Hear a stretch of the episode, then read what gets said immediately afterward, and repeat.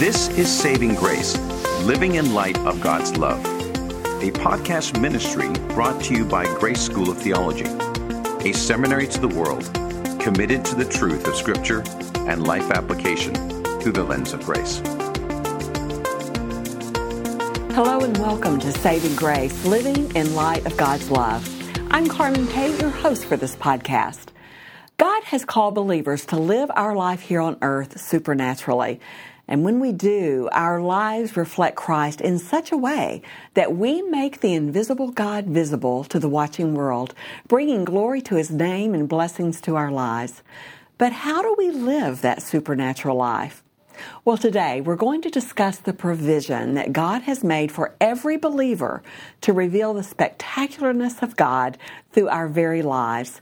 Here to help us navigate through the scripture to discover God's provision is Dwight Edwards, senior pastor of Waters Edge Community Church in Houston, Texas.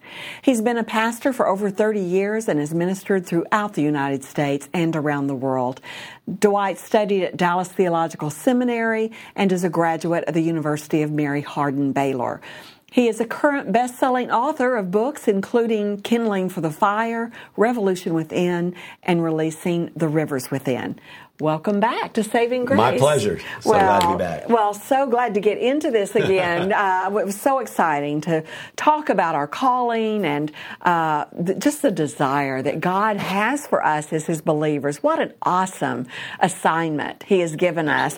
And we know, Dwight, that God always enables us he provides for us to the things that He's called us right. to accomplish. So we can be confident that He has done that if He's calling us to supernatural lives, right? Absolutely. Absolutely. Oh, that's exciting. I know you have referred to this in uh, your book, Revolution Within, the, the provisions, the primary spiritual provisions that God has made. Give us a little overview, but then we'll kind of delve in and talk about them individually. Well, I love to start this part of the talk, uh, the story that uh, Charles Spurgeon in his book All of Grace gives, because it, it sets it up so well. And he says that there was a pastor in the north of England who had in his church this very uh, uh poor widow. And he was home one day, and, and as he was praying, God was just pounding on his heart. You need to go give her X amount of money from from the church. And it was a pretty sizable amount, you know. And yeah. finally he said, "Okay, this is God. This is what you want." So he goes down around noon, knocks on the door, no answer. Knocks on the door, no answer. Knocks one more time, and then just goes off. So he sees her that night at a, a church function, and he comes up to her and says, "Hey, I'm, I'm so sorry that I that I missed you today when I came by the house." And she, she said, Well, what time did you come by? He said, Oh, around noon. And she said, Well, you didn't miss me. He said, Well, why didn't you answer the door? Right. And she said, Because I thought you were just another um, debt collector. Mm-hmm. And knowing that I didn't have nearly enough money to pay, I went and hid under the bed until you went away. Oh.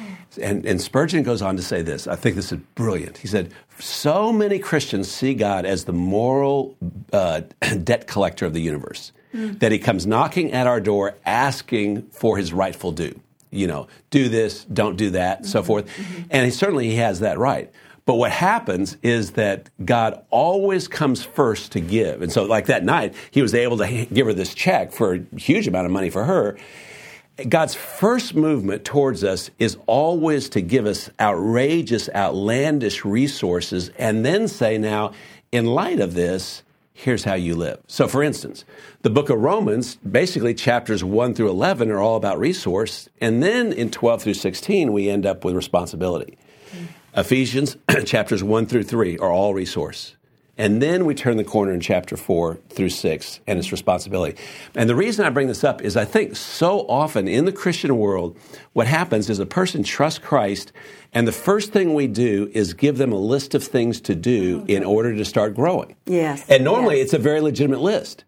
The first thing that should happen, I think Paul would say, is just stop right there and tell them who they are. tell them what's different about them coming out of conversion than going in. Mm. Just boggle their minds yeah. with what it means to be indwelt by God Himself, uh, to be new creations in Christ, to be complete in Him.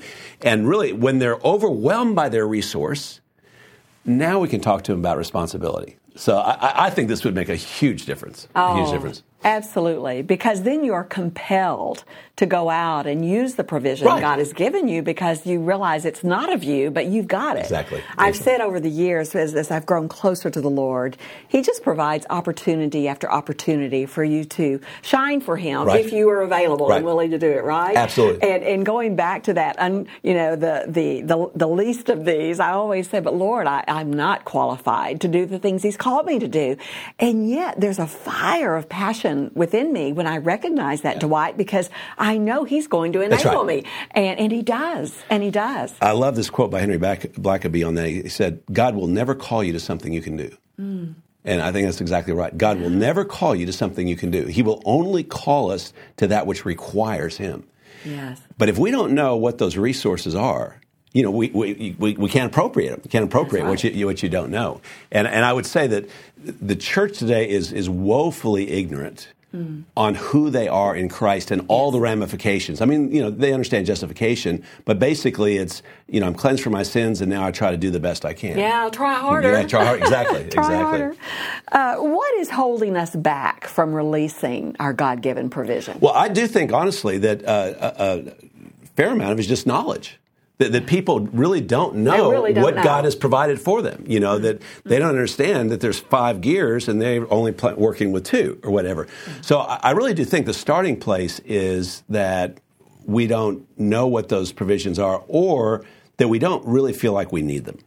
You know, we feel like, and, and we never say it this way, but basically, you know, I, I can do this. I can pull this off. And what happens is once we start operating in that, that manner and basically trying to bring um, human nature and, and, and um, disciplined flesh to the equation, go long enough and either you will get worn out and you will walk away from it. Or what happens more often is we begin to dumb down the standards.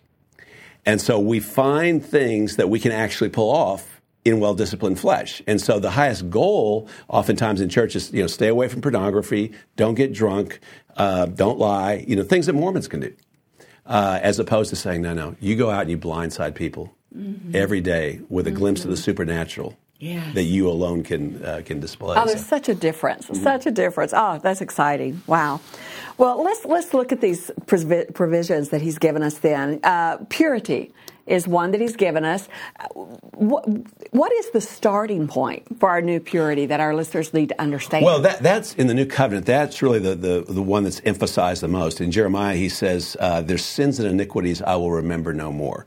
Uh, in Ezekiel, he says, uh, "I will sprinkle you with clean water, and you shall be clean. I will cleanse you from all your filthiness and from all your idols." And what we call that in the in the um, New Testament is justification, uh, which basically means this is that when God looks down once we've once we have trusted Christ and only Christ for the forgiveness of sins Yes. you know we've humbled ourselves enough to receive the free gift we're now new creations in Christ I think what justification says is that when God looks at you and he looks at me the first thing that he sees is not us he sees his son enveloping us from head to toe. Uh, Colossians 3, our life is hidden with Christ in God. So I like to ask people in that regard when God looks at you, what's the expression on his face? You know, is he disappointed? Is he angry? Is he bored? I mean, what's the, what's the expression on his face? And what justification says in the purity is he is grinning from ear to ear. Delight. He's d- absolute delight. Because when he looks at his son, we find mm-hmm. that he rips the heavens in two and virtually shouts, This is my beloved son, uh-huh. in whom I am well pleased. And you and I live in the rainforest of the incessant delight of God's love for his son dripping down on us uh-huh. moment by moment. Yes. And so that's the starting place is to know there is nothing, nothing that can separate us from the love of Christ. And this, I think, is a really important issue. And that's why one of the things I talk about in this, in this book is that uh, the first thing he does is give us a vigorous assurance of, of, of, of salvation, not a tentative one. Because too often in the church, what's happened is we're so afraid that people will abuse grace that we pull the reins back to make sure that doesn't happen. And so basically what happens is people trust Christ and they're told, yes, you are saved as long as you X don't go this far out, you know, commit this many sins. Right. Or, uh, yes, you're saved as long as you live this certain kind of life, but if you don't live it, uh, it demonstrates you probably were never saved in the first place.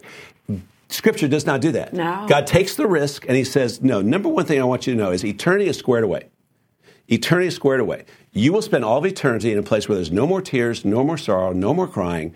You and I will feast on, on, on one another. That is a done deal. I don't want you ever worrying about it again. You know, it'd be kind of like if, if my son came up to me and, and after he had you know done something really bad and said, "Dad, could I keep being in Edwards?" Mm. And I would say, well, that was never an issue. Never. That was never issue. an issue. So the starting place is, as I said, this vigorous assurance of salvation. And you find this in Romans in particular, where Paul says, For where sin did abound, grace did abound much more. In other words, grace plus one cancels out all sin. Now, the natural thought is, well, gosh, if that's the case, maybe I should just sin all that I want and let grace go, you know, even mm-hmm. further. And he anticipates that question in Romans 6 1. He says, What shall we say then? Shall we continue in sin, wallow in sin that grace may abound? And his answer is basically this No, but I can see why you would ask that question given what I just said about grace. Uh. My concern is nobody's asking that question today. Very wow. few. Very few are asking the question. You mean I'm really free to live any way I want? We're so hemming people in. We're so trying to, to keep them in check and to, to not dishonor the Lord. And part of that is a, is a good motive. But we've taken away the very thing that takes their breath away. Yes, yes. You know, that absolutely stuns them to walk into a world and say, I cannot believe that I belong to this kind of God. You need to know about Him. Mm. You know, so. And it's the grace factor, it isn't is, it? Completely. I mean, it is truly the grace factor. Uh, you know, you've pointed out the grace factor with God is unlike any other world's religion. Absolutely because in all other religions, it is about what you do. Absolutely. I mean, they're working so hard to get to heaven, uh, and and and it astounds me, uh, as it did Paul in Galatians five. Why would you go back and be exactly. you know yoked again, uh, be bound by by the chains of legalism? But we do that. We see that in the church today. Oh, absolutely. We see so many fruit inspectors, I call right. it, where we're trying to determine if someone's That's a Christian. Right. That's right. Uh, how that must grieve the Lord. Uh, well, I think it's interesting that you know God's very first movement towards man in Genesis chapter one uh, distinguishes how He moves towards people from every other world religion, and it, and He said, and God blessed them and said, "Be fruitful and multiply." Every other religion says, "Be fruitful and multiply," and God will bless you. In other words, every other religion says, do this and you'll be blessed. Christianity, God comes up front and says, no, no, blessing up front. Now live out of the exuberance and the thrill of that. So Paul will start Ephesians and he'll say, Blessed be the God and Father of the Lord Jesus Christ, who's blessed us with every spiritual blessing in the heavenlies of Christ. And then he ransacks all that salvation has to offer for three chapters. And when you're just overwhelmed with resource, then he says, Now walk worthy. Walk worthy. But it's exactly the opposite of what every other world religion does. Absolutely. You know, Dave Anderson says the hardest thing for an unbeliever to grasp is the substitutionary death of Christ.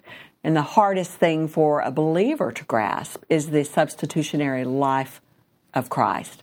Uh, would you agree? Absolutely. Yeah. That's one of my favorite statements of, of Dave. And let me just say, you know, Dave was the one more than anybody else that laid the spiritual foundation for me. Oh. You know, he was the yeah. one 40 years ago that took me under his wing and discipled me and mentored me. And so, you know, really, he's the one that, that laid the roots for everything we're talking about yes, uh, here. Yes. And I love that statement because he's exactly right. And, but why is it so hard for a, for a believer to accept that life that, that, that is in us? Well, know, again, uh, one, I would go back to ignorance. I mean, sometimes it's, it's just shocking.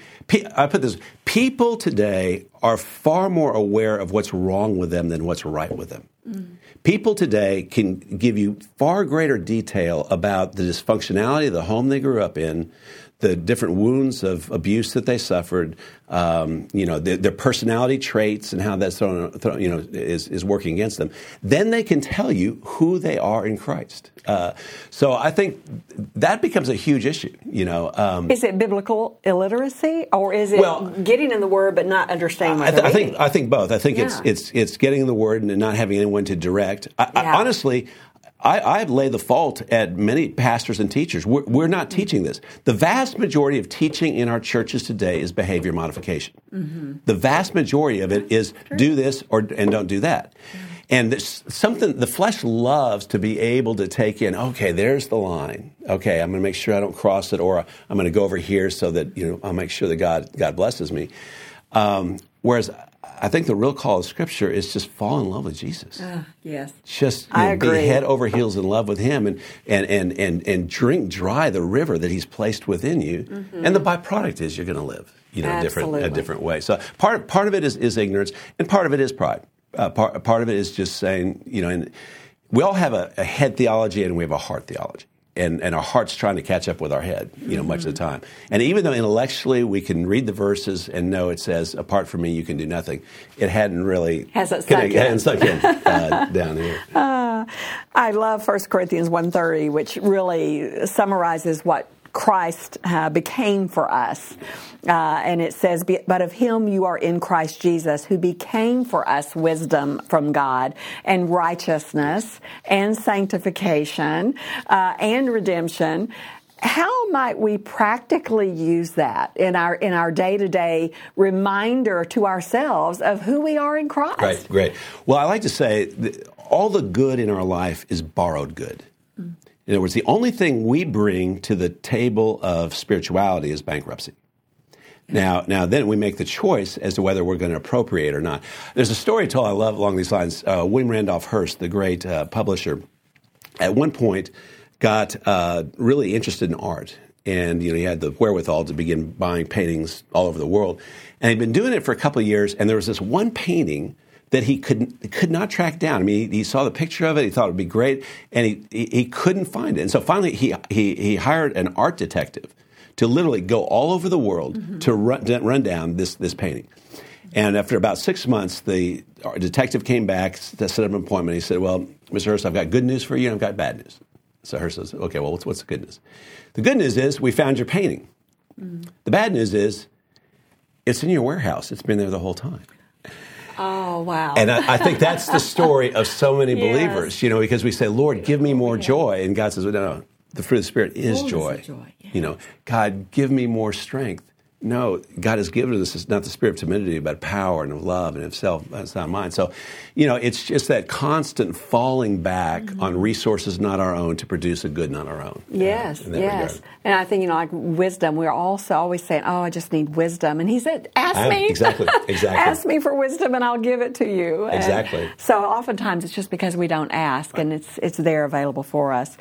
Well, in, in addition to our new, uh, our, uh, our purity and our new identity, we're given a new disposition. Uh, this desire to want to do the will of God. And you say, in order to have that, you, we needed a heart transplant. Expound on that a little bit. Well, and I'd say this, in my estimation, is the most undertaught of all of the New Covenant uh, provisions. You know, when he says in Jeremiah, um, I will write my law on their hearts, what he's saying is in the, in the Old Covenant, I wrote law on, on, on stone mm-hmm. and imposed it. New covenant, I'm going to do what was never done before. I'm going to come in and actually create heart etchings. I'm going to give you a heart transplant. Eze- Ezekiel puts it this way: "A new heart will I give you, a new spirit will I put within you." And so the basic idea is this, and it's one of the most liberating truths I think a Christian can ever come across. The desire to do the will of God is the gift of God. It's not my maturity, it's not my discipline, it's not my self-control, it's it's not doing this or that. It is flat out the gift of God that's that's given the moment that we trust Christ. So, for instance, Paul will say, uh, "It is, is God who works in us both to will and, and that will's not the better translation is desire. It's mm-hmm. it's thelo it's it's a more emotive term. So it's much better translated Yeah. is god who works in us both to desire and to do on behalf of his good will he not only gives us the power mm-hmm. but he also gives us the, the desire. Now uh, I realize at times it doesn't feel like that. Mm-hmm. You know, that we all hit times, well, you know, if this is true, somebody better tell my inner man about it. It doesn't mean it isn't there. It just means that something is temporarily covering it. In other words, just because something doesn't seem real doesn't mean it isn't real. So in the winter, you go up in the Northeast and you walk by a pond, uh, just, you'll see nothing but ice, and you'll think there's no water anywhere. But the fact is, beneath there is water. And, uh, so for believers, as I said, there's always something deeper in us than the competing passions, than the idolatry that we all struggle with, and so forth. And so um, I like to think of it in, in, in these terms. Why should you read your Bible? Why should I read my Bible? You know, there's so many good reasons. It gives us wisdom. It, it, it, it, it gives us um, direction. It leads us to the person of Christ. There's so many good reasons. But let me suggest this. Maybe one of the reasons you should read your Bible is because you want to. Yeah. If you'll go down deep enough, you'll find. You know, uh, Paul wrote to the Thessalonians. He says, "Now concerning brotherly love, I have no need to write to you, for your God taught to love one another. Mm-hmm. Go down deep enough, and you'll find there's something wonderful. Why should we pray? Well, ultimately because we want to. Yes. You know, yes. so forth. So this is the I, I, think one of the great, great liberating truths of Christianity. Mm. That I like to put it this way: for much much of my life as a pastor and presenting the Word of God, my approach to ministry is what I like to call "eat your vegetables." and so the idea is this you people in front of me, I know you don't really want to do the will of God, but it's good for you. So here's the reasons I'm going to give you to eat your vegetables. Uh-huh, you know, uh-huh. and I realized, you know, through you know, coming into these truths and so forth that no, it's here's your steak, here's your filet mignon, here's yeah. what you know, your cookies and cream, whatever it's going to be. Indulge. Because pe- people don't people don't change unless they believe they're trading up. Mm-hmm. I think this is so important. Yeah. It, unless people believe that, wait, if I give up this to take hold of this, it's an upgrade. Absolutely. And that's what all this is, is teaching. A story that comes to my mind I had a, a dear friend, I, I, mentor young women, and, and there was this young woman who was a single woman, and she just so wanted to be married and, and what have you. And she said, I, I'm, I'm, I'm trying harder to yes. be a better Christian. Right, exactly. So all these things. And so she was reading the Bible through in a year, and right. she had missed a few days. She was worried about that. And I said, Oh, I said, "Have you ever realized how much the Lord wants to have a date with you? Yes, yes. How he he longs for you to say." Let's get together in the morning. Let's get together this evening. And he wants to just not only, you know, whisper you sweet nothings, but sweet truths that Absolutely. are going to tra- transform your life. And I said, just give it a try. I said, find a special place where you and the Lord can have a date and see if you don't just love it. She began that, Dwight, and, and continued it. Awesome. She could not wait yes. to have her date time with the Lord. And you know, he eventually did bring a godly young yeah. man into her life. But it was when she began, quit searching and began focusing on the lover of her soul, exactly. who is Jesus. So that's what I it's all about. I love, I love that story because. Yeah you know, that's what God wants first and foremost is just to, you know, pull up our chair and just spend time with Him, loving yes. Him, talking yes. with Him, you know, enjoying Him, you know, so forth. And, mm-hmm. and everything He's given to us leads us in that, that, that direction. What are some indications uh, that you might point out to those listening that to know that yes, God has given you this new disposition? Uh, anything that comes to your mind? Well, as far as actually, wow. in a funny way, I would say uh, one of the clearest indications that God's giving you this new disposition is struggle. Mm. Struggle is a great thing because it shows there's life. If there's no life, there's no struggle. Yeah. So the fact that number one that that you you know you, there's something in you that militates about going the wrong way. Mm is it's just no way of saying there's a new disposition. Now we want to get past that right. and get down to where you know we're just glutting ourselves in God. Mm-hmm. You know that, that, we're just diving headlong into the banquet table. You know, and yeah. just I love this uh, Isaiah 55. It says, "Why do you spend money for what is not bread? Why do you labor for what does not satisfy?" Hearken diligently to me, eat what is good, and let your soul delight itself in the richest affair. Ah, he know. says it all right there, exactly. exactly. So, um, so if we're so if we're struggling to think, oh, I don't know that I'm doing the right thing. I don't. Well, we probably that's probably a good sign. A good that's sign. right. That's that's that's, that's, a good sign. That's and I, and I would just say too, um, to be able to be quiet and just go down as deep as you can go. Mm-hmm. I, I, was I was counseling with a woman one time. I'll never forget this, um, and she was just. You know, walked in furious, angry. She's ready to divorce her husband. You know, all the different reasons. And I asked her, I said, so what do you want? And she looked at me and she says, I want a divorce. Mm. I said, you know, I can understand that. And I'm going to ask you another question. I want you to take a little bit of time. What do you really want? Go down deep enough that you could answer that. And she thought for just a little bit, and then tears started streaming down her eyes. And she says, I want my husband to love me. Oh. Okay, you got to the good part. Yes. You know, yes. you got to the God within you, uh-huh. right, right there. So Absolutely. it's just an idea, you know, being willing to go down deep enough to hear, mm-hmm. you know. So Paul writes in Romans seven, "I, according to the inward man, delight in the law of God," and it's actually the word we get hedonism from. Mm-hmm. He, Paul says, "I'm a co-hedonist with with the law of God in the deep parts of my being." Love it. You know, I was a prodigal daughter for many, many years, Dwight, and because I was saved as a child, yeah totally turned away from the Lord for many, many years, which I will always regret sure, sure. the lo- losing of those years. But one of the things after reading your book, I, I recalled that something that really struck me within that I had truly turned the corner, that I was home, that I was back in my father's arms was that I had this desire to seek Him. I had a desire to listen to Christian music. There you go. I had exactly. before, during that time of rebellion. I didn't want to listen to Christian songs. I mm-hmm. didn't want to open His Word. I didn't want to be around other Christians. Right. Uh, but but I knew that in my heart, no one else might could see that, but I knew in my heart that my disposition had changed, and I could just praise Him for that. Yes. It was a beautiful thing. You know, that's and it no matter where we are, he's not going anywhere. Mm-hmm. And I'll never forget, I was I taught in a seminar. A guy came up to me, and I, this is the most amazing story that I've, I've, ever heard in this. He said, You know, I became a believer when I was a sophomore in high school up in, um, I think, Michigan. And he said, then our family the next year moved down to Texas, and I thought, oh, this is great. I'll be around other Christians and so forth. Well, he got down here, got burned by the Christians. Things were going really, really badly for him. And he said, one night, he said, I got down on my knees and I said, Lord Jesus, the way that I invited you into my life two years ago, I'm inviting you out. Oh. Seriously. he said, I'm, I'm, telling you, leave. I do not oh. want you anymore. Oh. He said, I oh. prayed the prayer to get him out, and I realized now he's still there. so he says, and, and, and, and so he, the long short is that he, didn't do well. He went, went off into jail and so forth, mm. and then came back, and he said, You know what? But the whole time, I knew he was there. Mm. I, I, I, couldn't escape that deepest part of my being. Yes. You know, so yes, and and how comforting for him Absolutely. to know Absolutely. that God had not left; He yeah. was the one that left. Right? Exactly. Right. Uh, well, this has been this has been awesome. Well, you know, we've talked about our new purity, our new identity, our new disposition.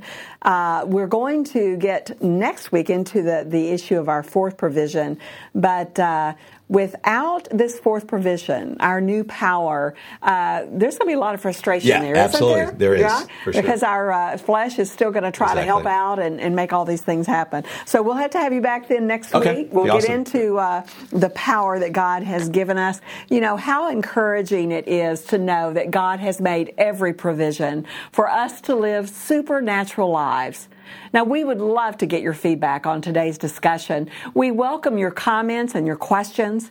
We've set up a couple of ways for you to communicate with us. Send your emails to savinggrace at gsot.edu. You can also follow us on Twitter. Our handle is at savinggracecast. Our prayer is that you will always desire to learn more from God's Word through this podcast, through Grace School of Theology, Please tell others about our podcast. It's a great way to introduce family and friends to God's amazing grace. Thank you for tuning in today, and remember, the love of Christ can never be earned and it can never be lost. You have been listening to Saving Grace, a podcast ministry of Grace School of Theology. For more information, visit gsot.edu slash saving grace. Views expressed on this podcast may not always be the views of Grace School of Theology or its leadership.